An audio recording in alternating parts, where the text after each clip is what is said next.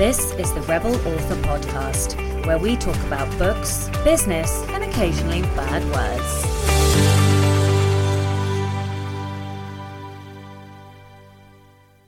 Hello, Rebels, and welcome to the Rebel Author Podcast, episode 73. Today, I'm going to be talking to Emma Byrne, and it is a super fun, super cheeky, bit light-hearted episode where we're going to be talking all about my favourite hobby, swearing, and why swearing is good for you. Now, this is actually a fascinating interview because we get into some of the psychology behind swearing, some of the neuroscience. It's not too heavy. Don't start turning off. Don't worry, we're not going to throw um, shitloads of science at you. It is genuinely fascinating and fun. And uh, we also try to relate it uh, to characters and stories and uh, what, you know, how you can incorporate uh, swearing if you are, you know, potty mouth inclined. First to last week's question, which was what marketing tactic would you like to be better at? So, Linda said social media. I don't necessarily hate it, but feel I'm so awkward and shouting into the void, basically. Meg Jolly said, I want to be better at Facebook and AMS ads. They're just gobbledygook. I really struggle outside of a launch cycle to keep them profitable. Tom said, I'd love to be better at ads. Of course, I'd love to have the time to learn them too. This week's question is a cheeky question. Uh, so, I want to know what is your favourite swear word? I hope we get lots of very creative uh, suggestions and, uh, you know, naughty words. It'll be a very. Oh, I should add, this is a very sweary episode. There, I mean, there are basically no swear words that are not said in this episode. So if you are feeling slightly sensitive towards the older porty mouth blue language, then um, perhaps skip this episode or at least come back to it when you're feeling uh, more sweary. Uh, so, yes, this week's question is what is your favourite swear word? Now, the book recommendation for the week this week is The Heroine's Journey by Gail Carriger. Now, I can't remember if I have already recommended this or not. I, I did go back and check the last two or three weeks to make sure I hadn't, and uh, it wasn't in there. But that's not to say I haven't recommended it before. Now, I have read this book this week. I have, I think, two chapters left, some something like that. Anyway, I have half read, half listened to uh, the audiobook. And I have had a Gail uh, in an interview. I've interviewed Gail. I've had Gail in an interview. I haven't had Gail, I can assure you. But um, I, I have interviewed Gail. And she is going to be on the show in March. And oh my goodness me, the epiphanies that Gail gave me were unbelievable. She was fascinating, so knowledgeable, and she's helped me fix uh, Trey and now I know I have got to the end of Trey, but um, obviously my critique partner has read it and I do need to make some changes. And having spoken to Gail, I need to make a few more changes. So it's probably going to be a good solid couple of weeks worth of work. However, I finally feel like I know what the problem was the whole time after this conversation. And so I've backed that up with going, because I'd already read some of the heroine's journey, but I've now gone back to finish it. And um, I just can't tell you how useful it was to speak to her and to um yeah like read through this book. So i am recommending the heroine's journey by gail carriger this week so in personal news then just a couple of reminders. I've got the live Q&A with Mark Lefebvre coming up on wide marketing and I'm so excited for this. One because I absolutely adore Mark and two because I am really going to be pushing once I get Trey and Sirens out later this year. I am really going to be pushing with the wide marketing. Um I sort of eased off on a lot of uh, marketing my fiction just because I only had two books uh, done, even though I have like almost three ready. Anyway, so yes, I will be very excited to have that and that episode, that uh, live episode, live episode. It's not an episode. That live show, whatever, is going to be uh, on March the seventeenth at eight pm GMT, one pm PST, four pm EST, and seven am Sydney time. Uh, one last quick reminder about the uh, ProWritingAid Fantasy Week. Uh, if you are interested in writing fantasy, then they have got some amazing sessions with best selling fantasy writers over the course of a week in February. I don't actually remember the specific date. I think it's like I, I, feel like it's the last week of February. Anyway, I'm going to include the link in um, the show notes and I am going to be attending it as well. So I better find out when that date is. So, in personal news, then, I have been busy recording the audiobook of 13 Steps to Evil.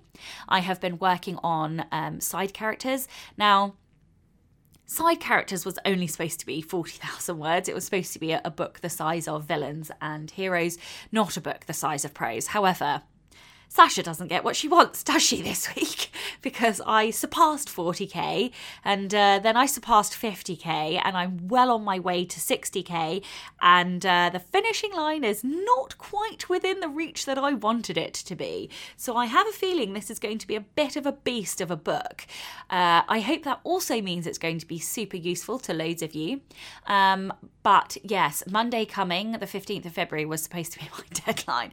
That fucker's going to go straight past, and uh, well, I'm not going to finish it. So yeah, I, I'm going to try really hard to get this book wrapped up as soon as possible because I do want to have finished editing Trey this month as well.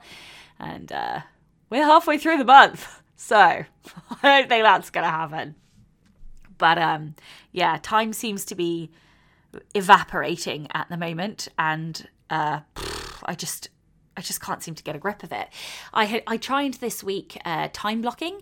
So I know lots of people talk about time blocking, and I've never quite got it to work for me. So what I did this week was I spent Sunday evening doing like like getting my inbox down, uh, doing all of the admin that I had at that point, replying to emails. Um, and then um, I shut my inbox and I shut everything down that wasn't writing. So I spent all day Monday writing, managed my second highest word count day ever. So obviously it paid off. And then I had all my meetings on Tuesday. And then Wednesday was my admin day. Although I then felt like I'd done two back to back days of admin because meetings to me are kind of our admin. Anyway, um, and actually that's weird, isn't it? Because I to me anything that isn't literally writing, so even if I'm like creating stuff but it's not words, I still feel like that's admin, which I shouldn't do because that's bollocks. Anyway, I'm procrastinating. No, I am tangenting, tangent, whatever. Oh my god, clearly I need coffee this morning. Anyway, then Thursday I had a whole day to write, and unfortunately I was so tired I barely wrote a thousand words on Thursday, so I don't really know where yesterday went. And then obviously we are here today. So I'm going to try time blocking again next week, and I'm going to try the Sunday thing to make sure I don't have any admin hanging over me on um, Monday. But I don't know. I just don't feel like I am getting done what I should be and I thought I'd try this time blocking thing to see if that would work and I just I still don't seem to be getting the amount of words done that I need to be getting. But anyway, that is my update. I am making progress. Um I really do think I'll have side characters finished by the end of this month. Um hopefully anyway. the fucking thing stops expanding. Um and yeah, so you know, trying to be positive, trying to um yeah, just just just survive in this lockdown nonsense. Oh my goodness me, I have to tell you about one other thing as well. So I um my favourite coffee for my sins is Starbucks coffee made with oat milk because I'm intolerant to milk. It makes me very poorly. Um, and I have been craving Starbucks now because I'm intermittent fasting. It's very hard for me to drink coffee with milk. I basically can't drink it with milk because I don't open my window until like two o'clock or three o'clock uh, for food. So I have been drinking espressos, and I was craving a milky coffee so much yesterday, and I did not know that Starbucks delivery was a thing. So I sort of posted on my Instagram very lovely lady pointed out to me that you can there is such a thing as Uber Eats, which I'd never heard of before, um, and and I found it in the UK. We I found that you can order coffee via Just Eat. Now, if you didn't get to see my Instagram story, I may have to like take a photo or something and drop it in the show notes because my face when this fucking coffee turned up, it was literally the best day ever. And it just reminded me that small things can bring you joy. And, you know, we have to take pleasure and happiness where we can. And sometimes it is in the smallest of joys, just a milky coffee after you haven't had one for a very long time. And it got delivered. Of course, it was a complete fucking indulgence and it cost me far more than a coffee has ever cost me before. But I don't care because I got a Starbucks delivered to my house and it was glorious. So yeah, I just wanted to share in my complete first world, overprivileged, um, coffee this week but it brought me so much happiness and you can I, I, can hear it in my voice how excited i still am at this revelation that you can get starbucks delivered um and yeah so you know my challenge to you this week is to go and find a small joy wherever you can and just, yeah, like treat yourself. Give yourself a small joy this week, be it a delivered Starbucks or a bath bomb or whatever. Okay, so Rebel of the Week this week is Stacy L. Frazer. Stacy says, I grew up being a good girl, which in my family meant who you were didn't matter unless someone else was watching. No room for screw ups. I went on to pursue a very linear educational path with no idea what I really wanted, but I firmly believed that there was not a single creative bone in my body. Being a good girl, I was trained early on to have great discipline under the security under the scrutiny of others' expectations. I lived on only to measure up. Left to my own devices, I was incredibly self destructive to the point of addiction, but managed to maintain that put together professional facade. Over the years, through a shit ton of therapy, I realised my life was based on so many false beliefs, rules I didn't choose but was continuing to live by as an adult, i.e., I am not a creative. Writing became uh, my way of uncovering those false truths and gave me the courage to discover what I really wanted. As I write this, I'm nine days out from submitting my first novel to a developmental editor, and no one is holding my feet to the fire but me.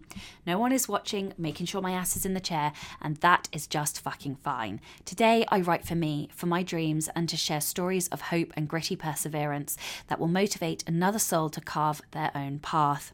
I write to share a story about a girl who grew up and figured out the only thing standing in her way was herself. Writing is my rebellion, story is my rebel cry, and I'm not fucking going anywhere.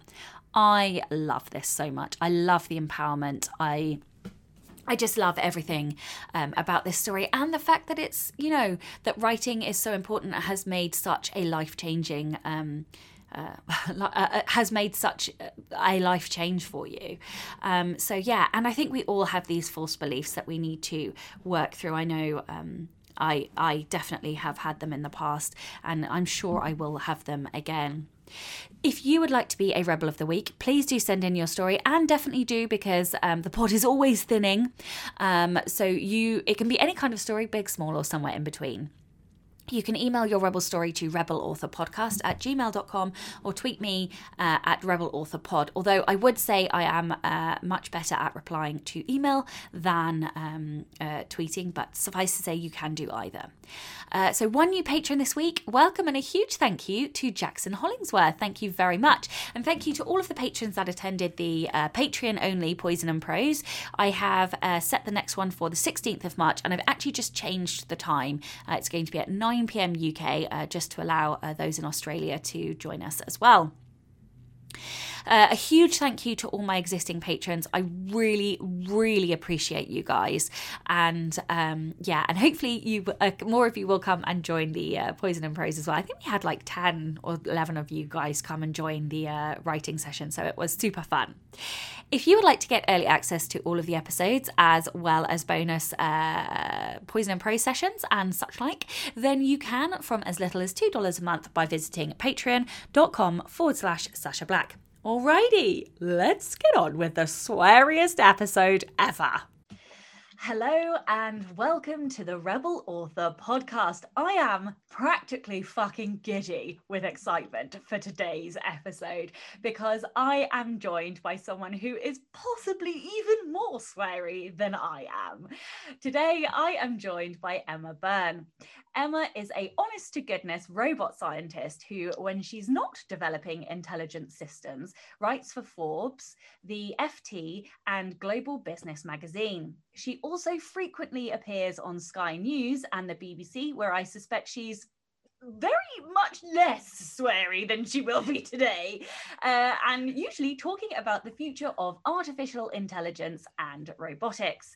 Her interest in neuroscience led her to her first popular science book, Swearing is Good for You The Amazing Science of Bad Language, which I have read and was deeply fascinated by for very obvious reasons. So, welcome.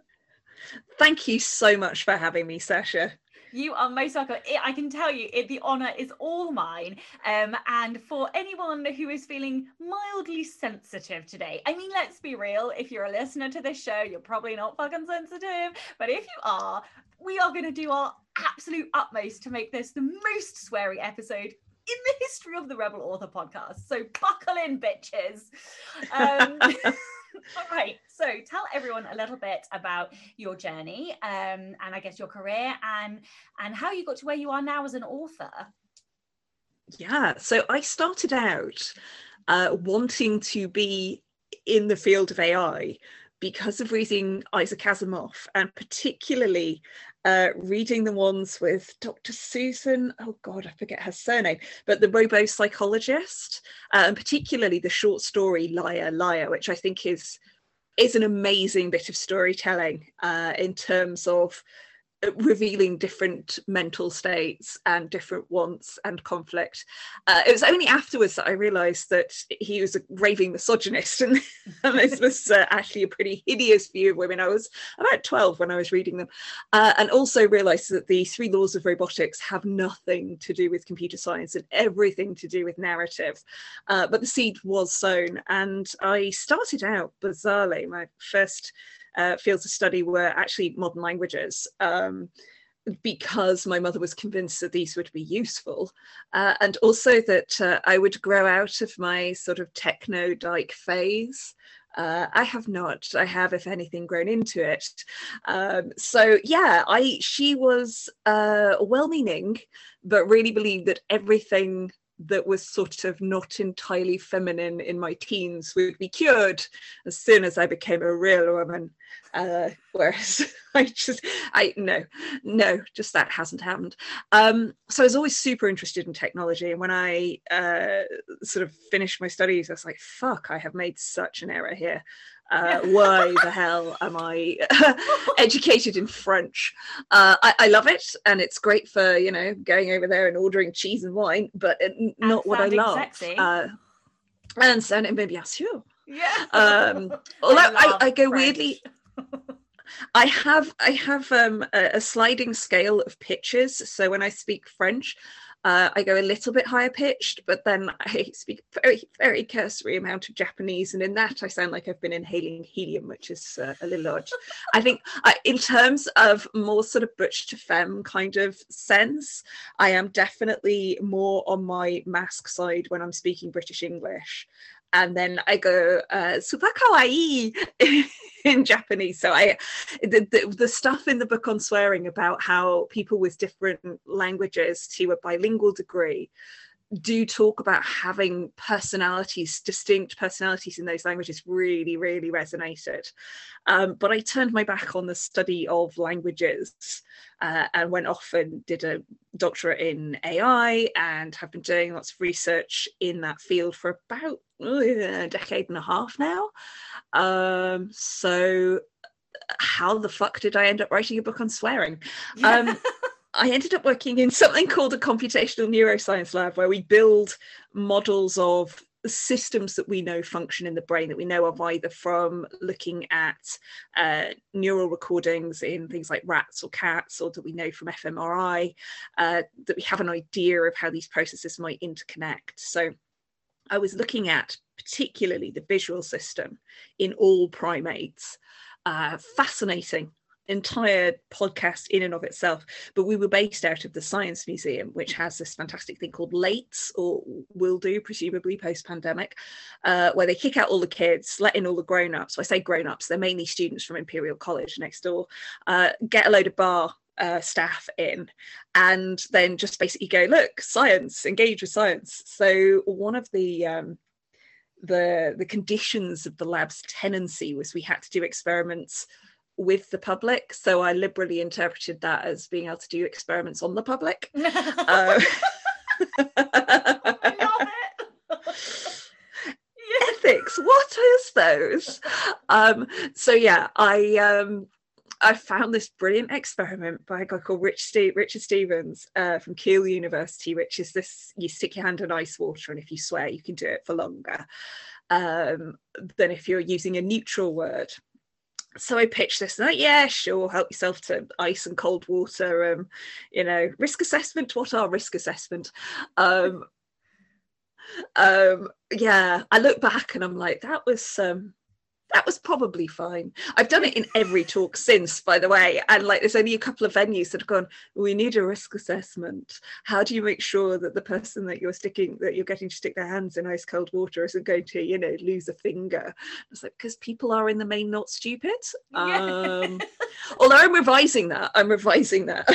in in in in the light of recent events um so yeah I, I, found this brilliant paper on swearing and how it kills pain and that was my first inkling that swearing is good for you. Swearing isn't something that as i had been raised to believe you know a sign of a impoverished intellect and of being deeply unfeminine. Um you know i can be deeply unfeminine and not swear. Um but it's yeah it is very interesting that all of a sudden this whole world of citations opened up. I fell down this citation rabbit hole of, you know, who's Rich Stephens cited about swearing and who have they cited about swearing? And before I knew it, I had a literally a pile of papers about two foot deep on my desk, all about swearing. And I was nerding on about this.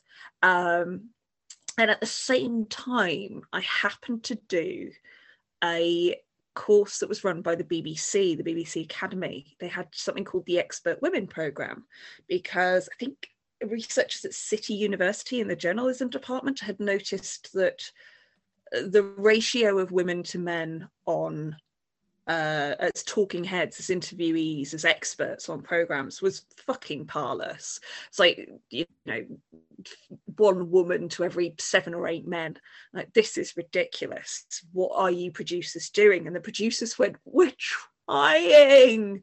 We ring women up all the time and say, Please, can you come on and talk about such and such? And they go, I don't know if I'd be very good at that. Um, I'm not the most specialist in that. You should talk to my colleague, uh, usually James or Dave or Brian, um, uh, because they probably will be better. Whereas if you, they were saying, this is not me saying this, they were saying, if you ring up a chap it's like, oh, hello, you're uh, Mr. John Smith or Professor John Smith at the London School of Economics. Could you talk about coronavirus? And they're like, I don't know anything about it, but I'm very smart, so yes. we really have to redress this balance. So I was doing this academy program I applied for and got one of the places to be trained as a, media expert, um, or at least an expert who could talk to the media without sounding like a complete dick or driveling on. Hi, it worked. Sorry. Um, and part of that was pitch a producer, get a, a story that about, about something that you're expert in and pitch a producer. And I was like, I don't want to do one on AI. I'm kind of bored of what everybody's been saying about AI. It was before Elon Musk started wanking on about artificial general intelligence, which, like, frankly, dude, you massively underestimate the complexity of the human brain. So fuck off. Mind you, have you seen the state of this brain? I can see why he overestimates its complexity. Anyway, Elon Musk, uh, person who inherited his fortune, uh, reckoning that the world is going to be run by super intelligent uh, robots way down the line at that point. Not much I felt I could say about AI. Uh, so it's like I'm, I'm doing this research about swearing. And it was a producer, Giles Edwards, on Radio 4, who's like, that sounds interesting. And I was like, really? On Radio 4? Yes, tell me more. So I pitched him and I did this 15 minute show um, on, you know, swear just swearing in general, what's going on in the brain when you're swearing. But someone else that I then met I think at the Association of British Science Writers Conference, which if you have uh, science writers who are not members of that, uh, they should join the AB- ABSW because they're great. Um, they had a fantastic conference and someone said, you should pitch this as a book. I'm like, oh, I don't have time to write a whole book and then shop it around. And she went, what are you talking about? I was like, what do you mean? Have you not seen the book How to Sell Then Write Your Nonfiction Book? No, this is not. I, I have I have one friend who writes novels. Not not I have one friend. I have many friends. One of whom writes.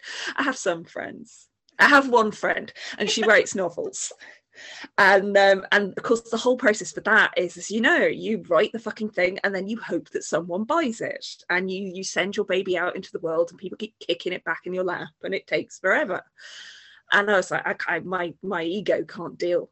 Uh, they went, no, no, no, no, no. You write a proposal. I hadn't realised at the time that the proposal is probably about a third of the number of words of a of a complete book. But you know, I was like, oh, I could probably do that so I did that and I shopped that around a bit. I uh, got some really good feedback from various people, including a chap called Peter Tallack from the Science Factory, who, again, if you have any science writers who are listening, uh, he is an incredible sort of agent developer but i was you know i was not for him and then eventually found uh, my agent who is carrie plitt who just was so open to the idea of something that was a bit left field. So before I know it, I've signed on to actually I say before I know it, like I hadn't put in months and months of work on this proposal. I'm signed on to try and develop this book. Just, just you know, you know how it is. It's weird. It's sort of like afterwards you go, oh, and then I just sort of fell into this, and it's like I still have the fucking calluses from yeah. rewriting and rewriting, but you know, this old thing. Um, so yeah, no, I put the hours in, and I managed to get this book picked up and it just kind of went from there. I suddenly realized that I thought it'd be one and done. I suddenly realized that I've been working in this field with a bunch of fairly blokey blokes, a lot of programmers for a long time, uh, some of whom are lovely, one of whom I married, uh, many of whom very good friends. Um, but I had never been in a field that had such a a broader representation of gender um that you know and it says something that publishing is the most diverse thing that i've worked in so far isn't that sad? Uh, but publishing is the most diverse industry i've worked in so far. And um yeah i know i know actually you should try tech. Oh my god. Um the, the my stepdad was called dave. He was a computer scientist or a software engineer and he used to say the dave to woman ratio in tech is hilarious. Like this sort of five Daves for every woman. and uh, I thought he was joking until I started working in tech. Um, so yeah, uh, publishing met amazing people, um, and oh god, such a giving community.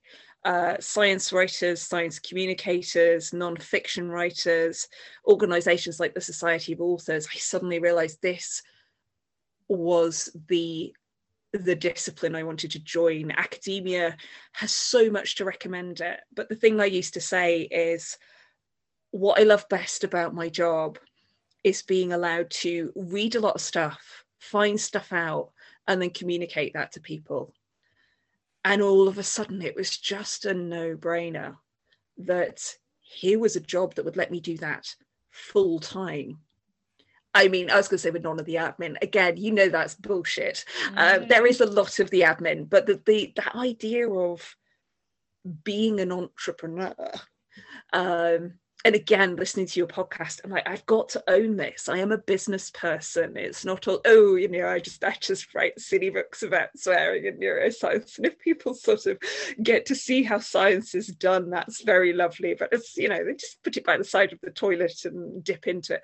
So yeah, no, you worked your ass off that on that. You did some decent research, and it's a good project, and you worked with some amazing people to bring it to fruition.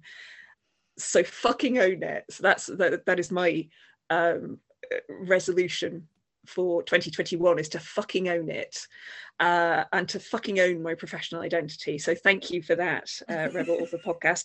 Because uh, yeah, that's how I came to do science writing um, and not long form nonfiction. And I still do write about AI, and I still I am still very interested in AI. Um, I'm not in a lab anymore. Um, and at first I missed it terribly, but now I just I have so much more time to read because that is in direct service of writing and that idea of filling a creative well. Mm-hmm. Um, it, it is for me.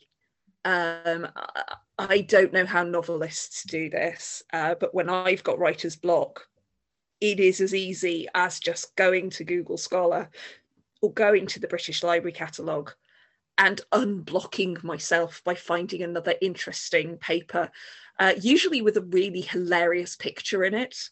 Um, so yeah, I I really love the field that I'm in, and it took me. I was um, 38 when I finally, you know, sort of put uh, my ink on a contract to to sell a book and it's like oh my god there's like there's the before and there's the after so I am forever thankful to that weird experiment in the Science Museum and that wonderful experience at the BBC and the amazing people, the agents, the editors who have given me the gift of going, I mean, I like it, but it could be better. But if you try, have you thought about this?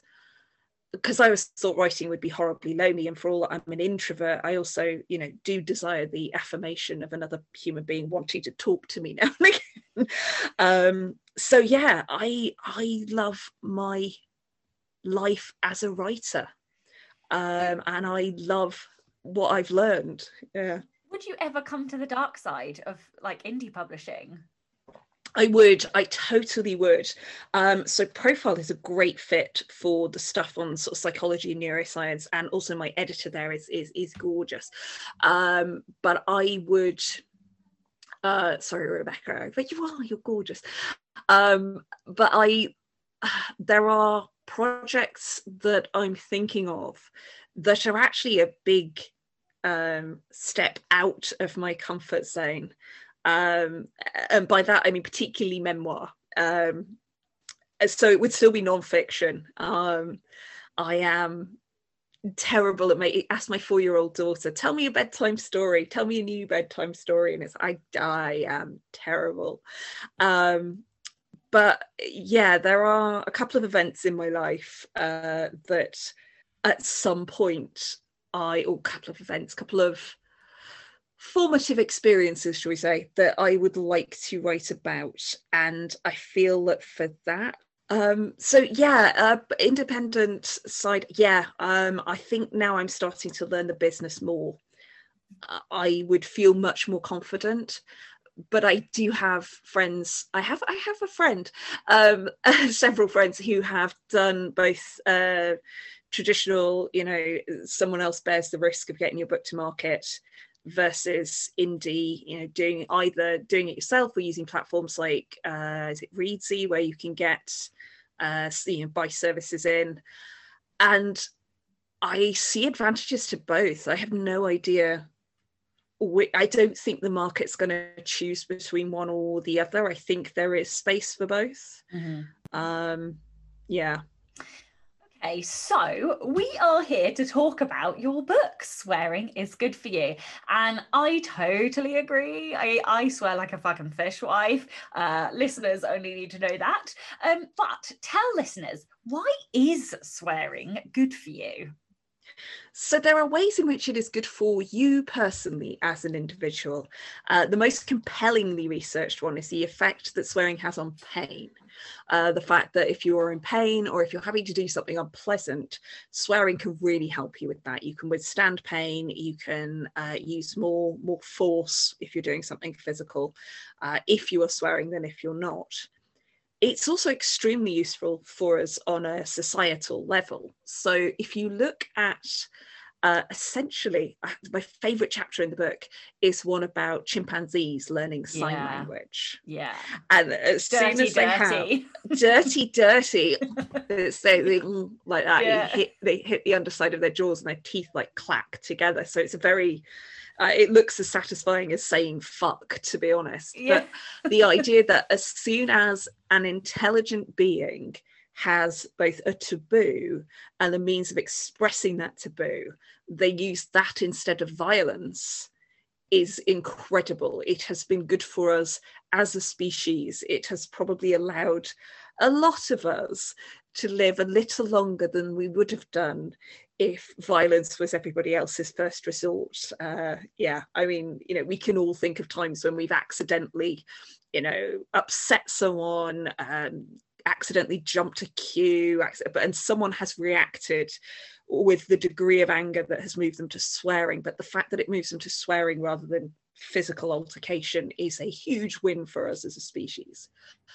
And then the final thing is swearing is good for you if you are a neuroscience researcher, uh, because the ability for swearing to remain as a part of our uh, repertoire of expression, even when the entirety of the rest of language is gone, tells us something really fascinating about the ways in which emotion and intention um, and cognition and even language are distributed in the brain. And they really are distributed. Um, we can talk more about the the brain structures involved if you like um, but yeah just to say that language and particularly swearing has uh, is is what we call in computer science redundant. Uh, there are multiple ways of accessing it. Like if you had sort of two machines running the same service, and if one goes down, the other will take over. Uh, swearing is so important that it is actually distributed in that way in the brain. I some of the uh, so I loved the chimpanzee section as well, but some of the other sections that I found fascinating were um, like the brain injuries. And I mean, I have a background in cognitive neuroscience, so this is I mean, I'm perhaps geeked out more than the average writer would. Um, but yeah, and how um, you know if you damage your left hemisphere versus your right hemisphere, there are different effects and impacts on um, on your swearing. Um, but yeah, I don't know. Do you want to just briefly like explain the different impacts, like if different sizes of your brain get damaged? Sure. So for most right-handed Westerners, at least, um, the parts that help us produce language that connect some sense of meaning, some semantics with the extremely complex muscular coordination required to utter a word uh, are on the left side. There are two areas, Broca's and Wernicke's, named for the neuroscientists who discovered them. And they help us turn representation into utterance. And we know this because if those are damaged, people cannot turn representation into utterance.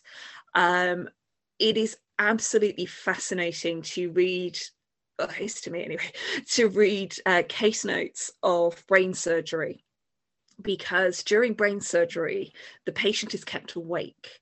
Uh, there is local anesthetic, but they are kept awake in order that the surgeons can check the boundaries of these areas in the brain because it looks like a fairly homogeneous mass. I mean, there are structures that you can kind of map out. But in order to be certain that you found the functional boundaries, what you want to do is stimulate parts of people's brains with a small electrode. And if someone suddenly cannot produce words, once you've stimulated this area, you don't want to cut there. So if you've ever seen the people walking down the road with spray cans and little sensors, just basically marking, you know, here's the electrical cable, don't dig here, here's the gas pipe, don't dig here. They basically do that on your brain while you're awake, and then they know the limits of where you can where you can cut. But we've actually known this for much, much longer. I was surprised by how impressively detailed Victorian neuroscience was because of the post mortem studies on people who had had some kind of language deficit and then died. So now we can look at the brain using fMRI or brain, you know, if people are undergoing brain surgery, you know, not brain surgery for the sake of looking at brains, but while you're in there, why not have a look around? Um, and those Victorian neuroscientists like Broca and like John Hughlings Jackson, people will come to them and go, My patient has this weird thing where they can only say one word over and over again, or uh, they have forgotten, seem to have forgotten how to speak, uh, but they understand things perfectly. Uh, or they're suddenly speaking a language they spoke in childhood and haven't spoken since, uh, as opposed to the language they've normally spoken. And you basically you wait for these people to die and then have a look at the brains. And it was consistently tumors or injuries to the left side of the brain that cause these linguistic deficits. But of course your sample size is very small. You, you've got to wait for patients who have these deficits and then study their brains once they've died. So in any scientific career you know you've got like a yeah maybe 20 brains you're going to look at but we've known this for a long time that left hand side of the brain for about 90 odd percent of us is resp- the areas responsible for language uh, are housed there. But then just recently we started to unpack what does that mean being responsible for language because there is more to language than just the the coordination of the diaphragm the lungs the teeth the tongue the vocal cords um, all of these things are required to uh, to communicate verbally. And I think Sophie Scott is fantastic on this. The, the sheer muscular ballet of each and every phoneme that you utter. And so there are many parts of the brain that are involved in this.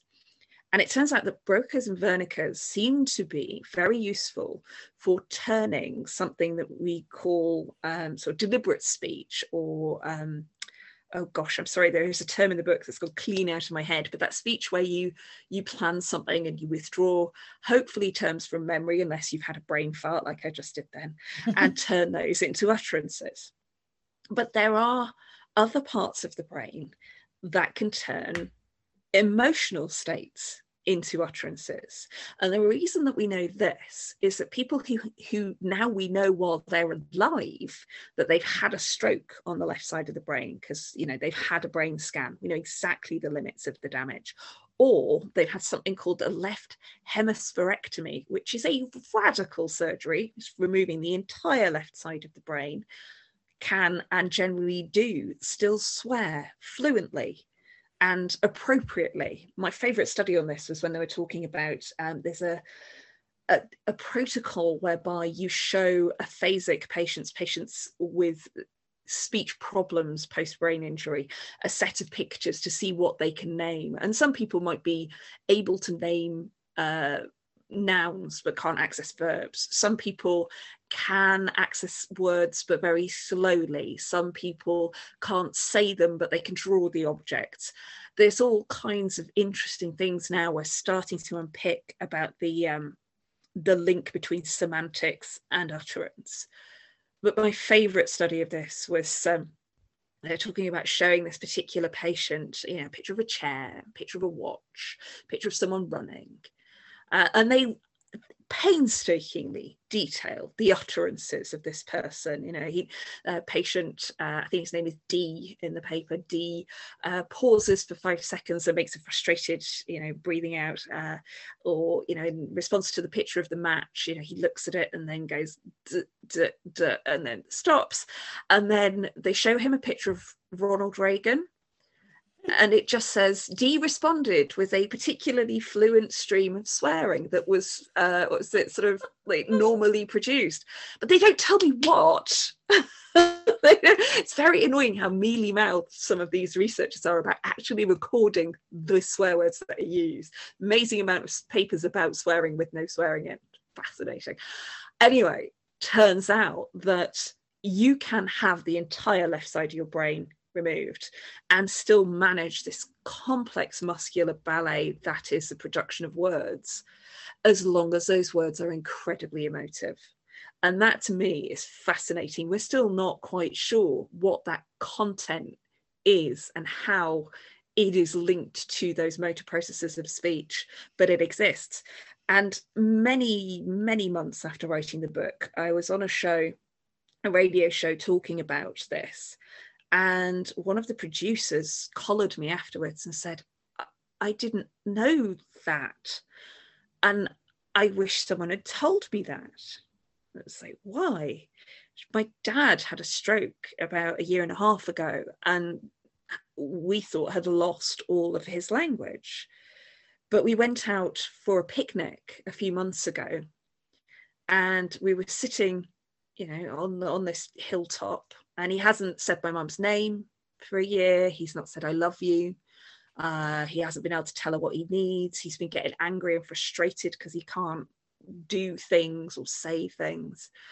But they're sitting there having this picnic, and a red kite flew down. You know, the the bird of prey flew down and nicked his sandwich, and he's just he just went fucking bastard. And my mum was heartbroken because it's like, why can't he tell me that he loves me, but he can call a bird a fucking bastard? It's like, that's because it's in fantastic. a different part of the brain. I know. And I'm like, oh my God, the Stroke Association should totally tell people this. Your loved one may swear. It's not that they're withholding the rest of their speech, it's just that words that are that emotive tend to be preserved and we know it must be on the right side of the brain somewhere because even when the left side is completely excised we can still swear. Most people can still swear. The other one that's fascinating and one day i will i don't know, write a book about sense of humor or something but i'm fascinated by the fact that right hemispherectomy or right hemisphere damage anyway um, is connected with people suddenly losing all understanding of non-literal speech and of joking and of metaphor. And they just end up with like no sense of humor and also don't swear either. Um, so they become sort of like uh, i guess the, the kind of stereotypical midwestern american um, of like the sort of bless your heart brigade of you know no swearing no irony no no joking it's literally like my worst fear in life is yeah. like not being able to be like disgustingly anti-socially sarcastic and sweary like i yeah. just what is life without swearing and and sarcasm one of the um things that I love is that swearing is both functional and emotional. And mm-hmm. um, yeah, I, like, oh, I just, I, I find this whole subject so fascinating.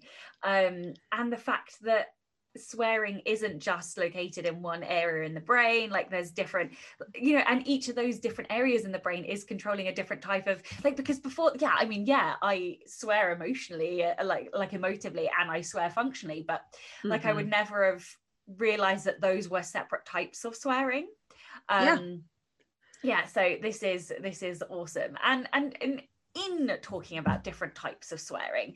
I found the sections uh, in your book about the differences in regional swearing fascinating. Mm. Like you mentioned, and I and I am practically senile, so I don't remember the um, nuances and details, but like the difference between Canadian French people and French people living in France with native French there, um, mm. uh, you know, and the fact that they swear differently. Um, and I think, like, as writers, we often create characters from different areas, be they fantastical or literal, you know, real setting contemporary situations. So I this is something you know that we could use in our storytelling in terms of like the types of swearing we use or don't use for that matter. So i'd love you to talk about the differences in regional swearing um, and especially about like how liberal and creative we english are with the word fuck versus like the countries who have mustache insults which i just thought was fascinating. Um, and uh, yeah and and i suppose like the like translations as well because i know um that people there was something that was being translated uh, into Spanish and and we didn't don't because we use fuck in so many different ways it was very hard to translate. So yeah just talk, talk to me about uh, regional differences and swearing. Yeah i mean this really tweaked the the part of me that did start out studying languages and it was fascinating. There is a researcher he hasn't written anything uh, popular linguistics yet, and I wish he would, but he's called John Mark Dewaele, and he's at oh Birkbeck, I think, and he talks. He's he interviews people who are like polylingual, talking not just bilingual but uh, quadrilingual and fluent in all of them. Um, and he has discovered some fascinating patterns. Uh, I think it was his research, at least through his research, that I first got onto the uh, the stuff that looks at people. And if you learn a language before adolescence, you tend to swear emotively in it. If you learn it after adolescence, it goes one of two ways. If you find swearing in your own language emotionally too difficult, um, you know, you, you got an awful lot of censure for it growing up there's a tendency to adopt the second language swearing as being sort of slightly easier to, to talk about. Whereas if you were fine swearing in your first language, you tend to carry on with that and not find the second language swearing quite so compelling. Um, and in looking at that, he's been able to unpack, you know, is, is it that there are some things that are just universally more offensive? And the answer is no. It's so culturally dependent. Uh, you mentioned the example of Canadian French versus European French, and the fact that words like tabernacle uh, tabernacle it is a swear word uh, and, and appears in Canadian hip hop, which was not a sentence I'd ever typed before the book. Um, and uh, and so that is a really interesting example of essentially divergent evolution in swearing. Uh, for me, there's also the example of I think the word cunt is a real uh, it's an amazing way of working out somebody's age if you know where they come from mm. or where they mm. come from if you know their age particularly if you know the target and the reason for that is that in the united states the word cunt has only ever really been levied against women uh, it is almost exclusively a misogynistic slur.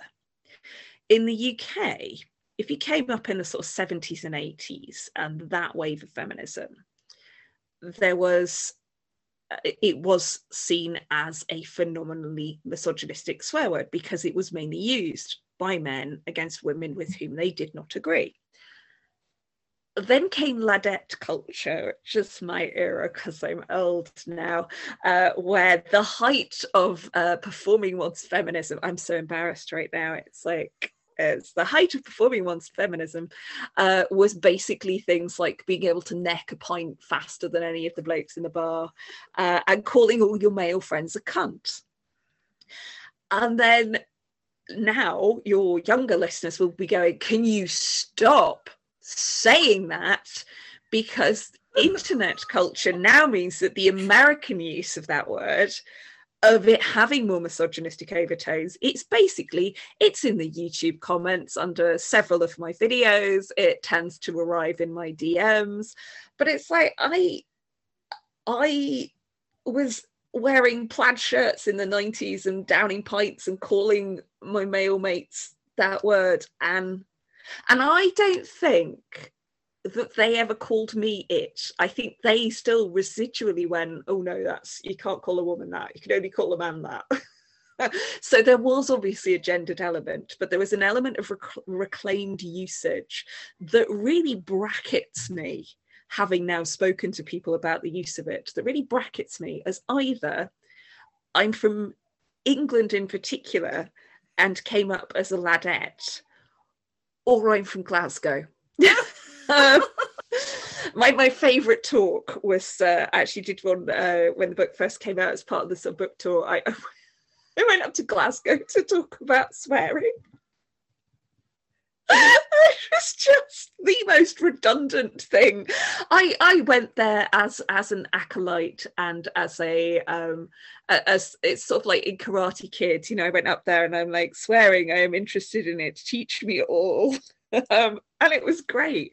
But yeah, the the word cunt is laden in misogyny and and it's one of those ones that hovers between swearing and slur swearing and slur there are other words that are quite definitively slurs um, in uh, in most languages that I know of now and that things to do with race and sexuality we are more aware of the power of those words to hurt or the way that those words are used by people who are simultaneously hurtful, which then, again, swearing is so emotive, slurs are so emotive. I don't use the N word because I cannot possibly understand what it is like mm. to hear that word and wonder if it is the prelude to someone punching me in the face for my skin color. Yeah. So you know?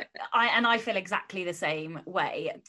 And so thinking about the regions, and I have no idea if you have an answer to this, but is there a sweariest country? Uh, I'm not sure that there is. I think we are. Uh, you, translators would be really good at answering this question. But in my research for the book, it turns out that there is no country in the world that does not have words for expressing frustration, annoyance, or even, you know, elation and happiness. Uh, it just it, the the only difference is which taboos are broken. So in japan for example crap is no big deal. That's why we have a poop emoji it's just like hi i'm sending you a friendly poop. There is a um there is a building. I think it was designed I can't remember who's designed by, but I think it's the headquarters for the Asahi Brewing Corporation. Uh, and it's meant to look like the top, there's this sort of bulbous golden thing that apparently, according to the designer, was meant to uh, connote the the wisp of like foam on the top of it blowing off the top of a beer bottle, but is known as the golden poop, the golden shit, uh, which, you know, we don't, that would be like calling the, the, the BBC calling the gherkin the dildo, which they should. They should. Um, they should. Um, but it's it's to, it's you know to us it's like that that's weird. That why would you why would you do that? But it's because shitting isn't a big deal. Whereas saying that someone is stupid um, has the same force as again a very ableist slur in this country um, so i it's not that they're less sweary it's just that when you first encounter the language the swearing is not where you think it is. Mm-hmm. and if you say you know oh i'm i'm an idiot a you know my therapist would be like can you stop doing that it's negative self-talk but also if you do that in japan it would be like calling yourself the R word. Like, can, what? Don't use that word. Ah, that's horrible. And the other one was, is it Maneko? Which is um which is basically a vulva. Um, and there's uh, there's some brilliant stuff about you know it's like everything's fine until someone says vulva and then everybody just falls over. Um, and someone like was actually I was just oh, yeah, it's like in Dutch, isn't it? Like the, the one of the worst swear words is cancer in Dutch. I know, and it feels like word magic, which is uh, this idea that you could because this is the, the the long historical connection uh, there's a historian called John Gallagher who's really good on the sort of historical connection between cursing and swearing, and this idea that you are using a taboo, but it's a taboo that can actually harm the person. You're wishing harm on that person, and we don't really use that that much in this country. Um, we tend to stick to body parts and body functions. But yeah, you mentioned you know mustache, which is to do with which is to do with male virility uh, saying you have a poor mustache is, I guess, kind of a bit like in the States when people uh, are now really enjoying calling each other cucks. it's like, I have not heard that one. Oh, you've not heard cuck? It's no. a very specific niche of porn. Uh, it derives oh. from the word of cuckold and oh, the okay. idea of guys getting off on their wives being banged by usually a black person, uh, and so far right tends to use cuck. Uh, or when what they mean is race traitor, um, and it's it's really nauseating, you know. Um, yeah, it, it, it, oh man, it, there are some there are some deeply wounded people uh, on on uh, who are very convinced uh, that uh, no, I'm not even going to go into what they're very convinced of. It's just I, terrifying how threatened they feel. It's so at odds with reality. So let me ask you, what is your favourite swear word? Oh man, it's like saying, "What's your favourite pube?" I mean, I love them all, and I need them, and I've got fewer and fewer as the years go by. I don't know. Um, I have it's not my favorite swear word it's my favorite moment of swearing in my life um no i have no i have a new one. Oh, i'm sorry british sign language interpreter you've been demoted so it used to be when i was doing the talk at the science museum many years after i'd worked there uh, when the book finally came out i did a talk at the late saying yeah back to the spiritual home of swearing is good for you. Um, and I had a British Sign Language interpreter, which is wonderful. More events, more events need this. Um, and she was very, she was amazing. She was keeping up. She was fantastic. She was like, you know, I, I don't know BSL in detail, but I, you know, I felt, I felt well translated from what I could see and I'd mentioned the portmanteau swear words, this idea of the bathos of um, cockwomble, which I think she spelled out for me, finger spelled cockwomble. And then I said, "Oh, spunk trumpet," and she just looked at me and went, "You're on your own. you're you're on your own for that one. I'm not even. I just spunk trumpet. It's probably something that one could do for spunk trumpet, uh, but actually, my favourite instance of being present for someone else's swear word was we went to one of those you're a parent you've probably been to one of these family resorts when your kids are quite young and you're going it would be great to go somewhere where we could go to a nice restaurant for dinner but the kids need to be in bed by like seven o'clock. So we're going to go somewhere with a family buffet where they can just throw pasta on the floor and nobody's going to roll their eyes. So we, we had a few years of those sorts of holidays and the second one of those that we went on, my daughter would have been nearly two, and we'd shoved her in a um, in a high chair. She does not take well to being restrained, never has. Very active baby. Stuck her in this high chair and said, "Look, you have to stay in here. It's very busy. People are walking around with plates of hot things. So just until we finish eating, and then as soon as we've finished eating, we'll go back outside again. It's not forever. Okay, okay, okay so she's eaten her pasta and I'm finishing my dinner. And then she just turned around to me and went, Mummy, get me out of this fucking high chair. and oh I was me. like, the intonation was perfect. The choice of the caliber of swear word yeah. absolutely ideal. The fact that she responded to her frustration by saying, Get me out of this fucking high chair and not hurling cutlery on the floor uh, or throwing her juice, you know, I just. I, that was a precious, precious moment to me. Yeah. when the book first came out, had, she had been born about sort of eight, nine months before, and people were like, "What will you do when your daughter starts swearing? Have you stopped swearing? No, you're a parent." Oh, fucking hell no. um, but I'm going to talk to her about the emotional meaning behind swear words. And we do. We talk a lot about the emotional meaning behind swear words and why you have to understand your audience before you use them mm. uh, which is my uh, don't say that at nursery.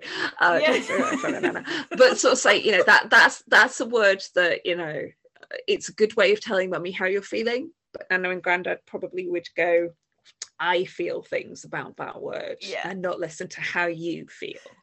And that's what it comes down to with swearing. And the, the whole chapter on Tourette syndrome is we tend quite often when we hear swearing is to think about how we feel, not how the speaker feels.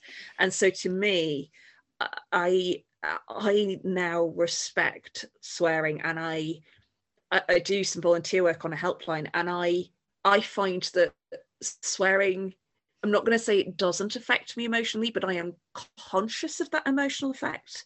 And I separate it very quickly from what the person's telling me. I, I I use it as a register of the state of their emotions. And again, I think this comes back to in fiction characterization there's there's a theory that I know of from I have another friend who does acting uh, and talks about the the pinch and the ouch and how it's very unconvincing. You know, if you get a little pinch on stage, you know, characters gets a tiny pinch and you go ah, or someone slaps you in the face and you ooh, you know, it's they've got to match the the pinch and the ouch. That that swearing is the ouch that tells you how bad the pinch is, and I find that I don't have a I don't have a preferred swear word, but times that I hear swearing used authentically to express either enthusiasm, joy, frustration, sadness, grief, anger, I now am better able to be with that person's feelings than going, oh, my feelings about that swear word. Um, but I think it helps that I always thought swearing was fucking brilliant, anyways. I yeah. I was definitely a young swearer, although I didn't swear in front of my mum until I was 16. I just kept her uh, in the dark over my sweary nature. But I have always been a swearer, and I have always had sort of the elder people in my family ask me not to swear, and I just can't stop. Fucking like can't. I can't exactly. It's fantastic. I so that when I was pregnant, everybody sort of said to me, "Oh, oh dear, you know, what are you going to do when you have children?" you know, and um, for the most part, I try not to swear in front of him. Um, but everybody was convinced I would be the one that would teach him the swear words. And um, so my one of my favorite swearing stories is the first time my son ever said a swear word and he was two. And um, the week prior, now my wife will quite like she queries it she doesn't say this is what happened but in my words she called me a fucker. I can't remember why. She was upstairs i was downstairs something had happened. Anyway so she calls me a fucker. And um atlas hears this. This is, this is our son's called atlas. And um anyway uh, nothing happened and we were like okay thank god we've we've got away with it anyway then then at the childminders the, the following week she'd sort of said no to him about something he couldn't have this toy um anyway and so she was going upstairs for a wee and he stood at the gate and looked up at her and went you fucker and I was just, she just said she absolutely died. She had to just like walk because, and I yeah. can't help it. Like, whenever like I hear a child drop out a swear, and you know when you hear these TikToks or whatever. I mean, it is just literally the funniest thing I have ever. Like I am like, ah, ah, you know, when you're like about to herniate, you're laughing so hard. Yeah, and, um, yeah. And so I'm pleased to say that I am not the one that's taught our son the swear words, um, even though everybody thought I would be. Um, but he oh, finds God. swearing delightfully um, hilarious, so I'm sure he will be also a swearer when he gets older. Um, we're almost out of time. I can't believe it. I have so many other questions I wanted to ask you. Um, so I'm going to um, just pick a couple of uh, last questions. So, mm-hmm thinking about um, i guess fiction and our characters um, a, section in your book you talk about how there's quite a stark difference between male and females or at least there was historically and it is sort of becoming a bit more um, uh, even now. But can you talk a little bit about that? Because i think it might help um, writers to consider how they create swear words or how they put swearing into the mouths of like male and female characters in their stories. Sure. I mean, historically, up until oh, I think it's the late 1600s, there really wasn't much difference. There's no um, sort of belief that swearing was more male than female. And then this guy, this guy called there are there are several people who who get the middle name fucking in my life. My daughter is now the other day, I was just something on the news and she went, Is it Donald fucking Trump but the other person who gets that as a middle name is Richard fucking Allestree, who wrote this pamphlet called The Ladies Calling. And it was all about, you know, correct deportment for women. And it was very much this idea of uh, patriarchal, you know, guys are in charge, guys know stuff, women obey them, and then model obedience to children. And he he writes in this that he can't imagine there is no sound more odious to the ears of God than an oath in the mouth of a woman. Like not not you know the sound of uh, a child who is crying in hunger or the anguished wails of someone who has just lost someone they love. No, me saying bollocks is what makes baby Jesus cry. Okay, fine, Richard. But this idea takes on. It's weirdly popular. Um, and has stayed with us. And there's a kind of a, certainly in, in, British English, and you see this in other cultures as well, that the more patriarchal a society is, and the more there is this belief that you have men with power, women with custodial responsibility, and children who are to be protected slash indoctrinated, swearing is taken away from women.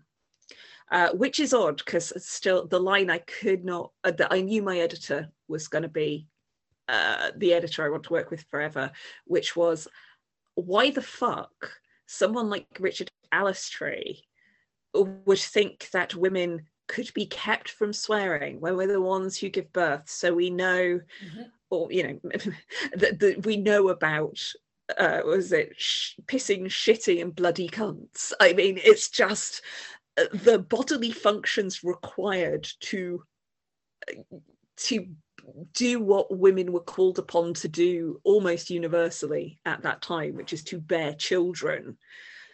You have to know about swearing, or you have to know about the content that swearing is usually about.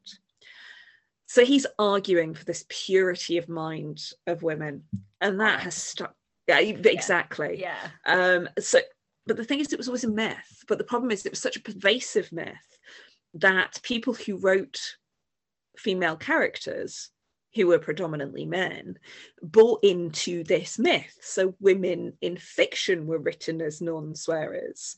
And this the fiction became stronger than fact. And women believed that they themselves or their friends were aberrant in that they were swearing, but of course, in general, women don't.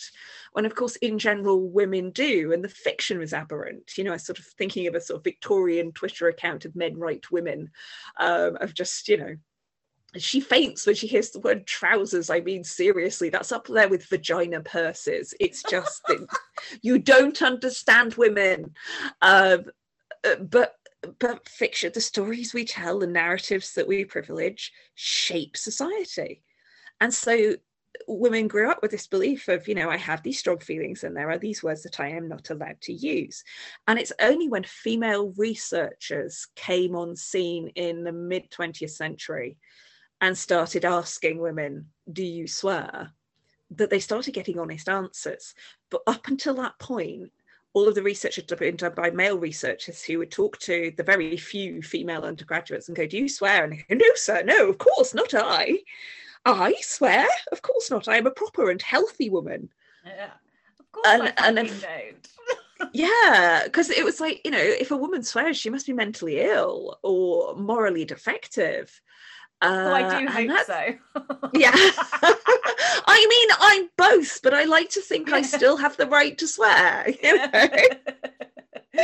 you know, I have I have long term depression, and there are many things I've done that I'm sure would get me written up horribly in the Daily Mail. But I, even if I hadn't, even if I had been pure as the driven snow and been jolly every day of my life, I reserve the right to call someone a fucker.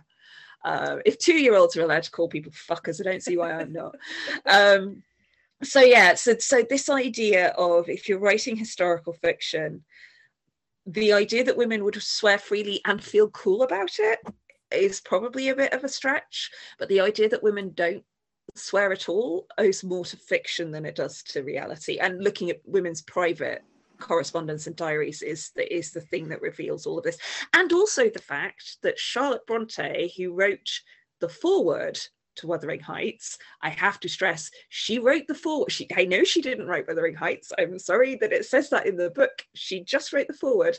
Uh, but writing as Currer Bell, she said, you know, that this is how people talk and there is no point putting dashes or asterisks to cover the words it, it doesn't do anything to help actually neurologically it does a bit but it is pointless if you are writing about people who speak this way then they should speak this way and she's fucking right absolutely Okay, this is always my favorite question. This is the Rebel Author podcast. So tell us about a time you unleashed your inner rebel. Gosh, um I mean turning my back on the expectations of uh, you know go and do a useful degree of languages and become a bilingual secretary and going no mother i want to be a robot psychologist and doing that. Susan calvin just remembered her name. Um, that was a huge rebellion to me. And and i i wore that heavily early on. There was this belief that i was um i was going to do something that involved stepping into a field where there weren't many people like me. And I'm white, but I am, you know, female. Um, uh, I, I don't have the tits to pass as anything more androgynous than female. Uh, I mean, I do. Sorry, I, I, yes, I, I am. I have been. Uh, my cups runneth over. So you know, I I am obviously a woman in tech, and there have been times when I thought, you know, my mum was right. I don't belong here. um, the the slightly misogynistic bants, the um, constant belief that you know, as I'm a woman, I must be there to do the the sort of pretty design work. I started a job uh, at a university as a as a machine learning expert, as you know, my AI background in a medical department. And on the first day, my supervisor went, Oh, I know what you can help us do. You can help us choose the colors for our website. I hope you ripped him a new asshole. I wish I'd ripped him a new asshole. Uh, I, I did say, I, I look at how I'm dressed if you're relying on me for design inspiration, you are because I tend to wear mainly I wear a lot of grey. Um, I say if you're relying on me for design inspiration, you are royally. I don't think I said royally fucked, but that was the you know. I said, do I look like someone with a great aesthetic sense? But it, you know the the the um the the subtext was very clear you know you're you're and and previously i'd had um are you sure you wouldn't rather be you know sort of gathering customer requirements and doing actual coding? You know and and and again i think like a huge rebellion turning to my supervisor and going what it is what is it about me that makes you think i would prefer to do that? And i have found whenever i need to rebel against people's expectations that this is the question that always helps. It is, what is it about me that makes you think I would want to do that? And quite often that makes people confront their assumptions. Mm. And sometimes people go, Oh, I thought because you were a woman. wow. that you, your your ovaries are naturally very good at choosing hex codes for for websites. No, my ovaries are naturally very fucking angry. yeah, I know, right? Mine too. Yeah, more know, so right? as yeah. I hurtle towards the menopause. Exactly. Uh, my vagina is pissed that it had to put yeah. the baby out. Like it is not happy. Absolutely. if I remake a feminist version of falling down, it's going to be very clear what bit is falling down. Um, oh, thank you so much for your time today. Can you tell listeners where they can find out more about you and your books? Yeah, so I do have a website at emmabyrne.net. Burn is B Y R N E. Um, and uh, yeah, my uh, first book is currently available on bookshop uk.bookshop.org swearing is good for you and and all others but uk.bookshop.org is lovely for indies um, whereas uh, jeff bezos's firm can go fuck itself till it pays people a living wage. Um, and oh god i love uh, just uh, basically hoping that uh, I don't get cancelled by capitalism. Um, so yes, swearing is good for you. Look for that on uh, at your nearest independent bookstore, or if you're still in lockdown, uh, look on bookshop.org.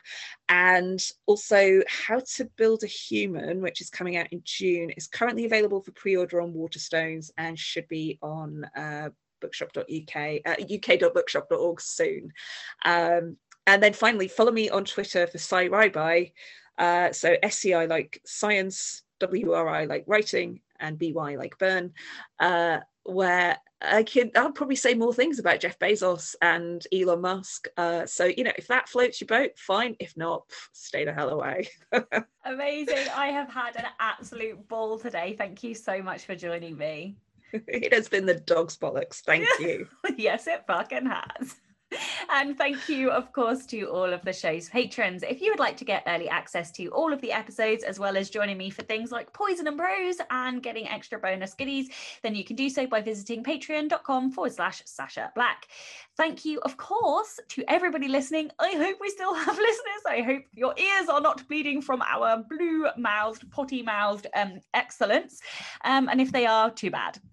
I'm Sacha Black. You are listening to Emma Byrne, and this was a very sweary Rebel Author podcast. This week, I'm going to be joined by somebody I really admire and I have looked up to in this industry for, well, basically since I began. So, next week, I am going to be joined by Joanna Penn, and we will be talking about author business plans and uh, long term thinking, and yeah, like how you can crack I guess, your business plan and your future as a indie author. So join me next week for that.